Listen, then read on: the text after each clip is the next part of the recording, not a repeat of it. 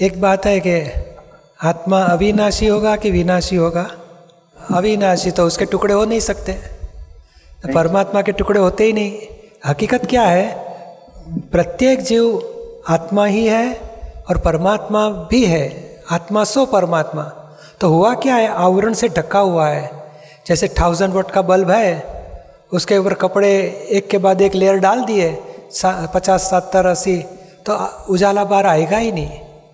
तो अंदर भीतर में तो हज़ार वोट का बल्ब पूरा है फुल लाइट और आवरण है। तो ये जीव मात्र, संसार की बिगनिंग वो क्या होती है कि कंप्लीट आवरण वाला आत्मा है। और वहाँ से एक आत्मा जब मोक्ष गति जाता है तो आवरण वाला आत्मा संसार में एंट्री होता है।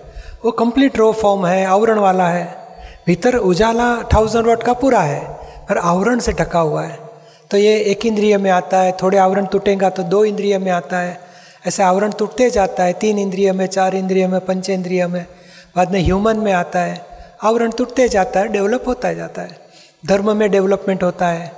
ऐसे जब आत्मज्ञान मिलता है, तब नए आवरण आने बंद होएँगे और पुराने आवरण धीरे धीरे फल देके चले जाएँगे। तो निरावरण आत्मा हुआ तो मोक्ष गति जाएगा। तो निरावरण आत्मा को ही परम दशा आत्मा की उसको परमात्मा बोला जाता है। तो आत्मा आवरण वाला है, उसको जीवात्मा बोला जाए अज्ञान का आवरण है, जीवात्मा बोला जाता है। तो ये अंतरात्मा दशा, यानी जीवात्मा दशा, अज्ञान दशा है वो। जब ज्ञान मिलेगा तो अभी आपकी अंतरात्मा दशा बोला जाता है। और जब सब फाइलों का हिस्सा पूरा हो गया तो हम खुद परमात्मा दशा तक पहुँच सकते हैं। Absolute stage of pure soul तो वही आत्मा, जीवात्मा है, अज्ञानता है वहाँ तक। आत्मज्ञान हुआ तो खुद ही शिव स्वरूप हुआ, अंतरात्मा।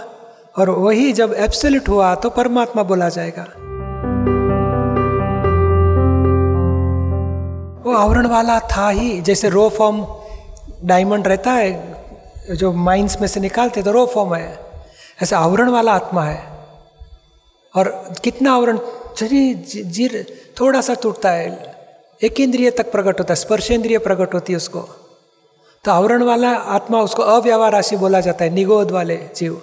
अव्यवहार राशि। अनंत आत्मा आवरण वाले है ही है। जब एक आत्मा मोक्ष में जाता है, एक आवरण वाला आत्मा संसार में एंट्री होता है। पर आवरण कम होते होते डेवलपमेंट होते जाता है। ह्यूमन तक नेचुरल डेवलपमेंट है। बाद में क्रोधमान माया लोग ह्यूमन में डेवलप होते हैं तो वो भी डेवलपमेंट का ही पार्ट है।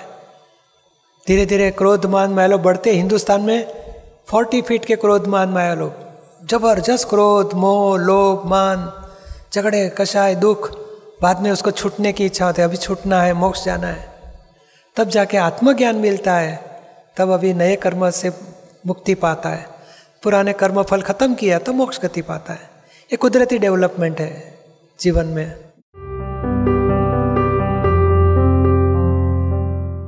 इस संसार में जितने आत्मा है, वो कांस्टेंट है। और एक आत्मा मोक्ष में जाएगा तो अव्यवहार में से एक आत्मा संसार व्यवहार में आएगा। तो संसार व्यवहार के जितने आत्मा है, वो कांस्टेंट है।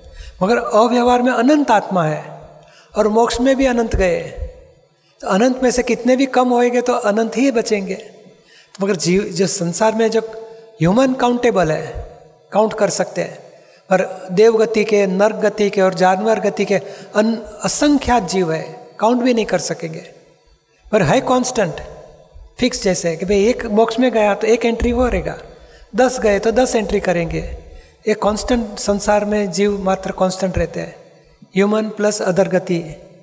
ऐसे चलते रहता है।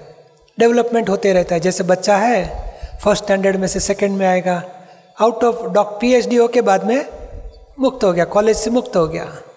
तो ये डेवलपमेंट है। ह्यूमन में स्कूल में पढ़ता है। ऐसे आत्मा का डेवलपमेंट है। उसका ज्ञान, दर्शन बढ़ते बढ़ते बढ़ते। पहले रिलीजन डेवलपमेंट होता है, बाद में आध्यात्मिक डेवलपमेंट होता है, बाद में एब्सोल्यूट ज्ञान तक पहुँचता है, बाद में मोक्ष गति पाता है। ऐसे जीवन का क्रम है।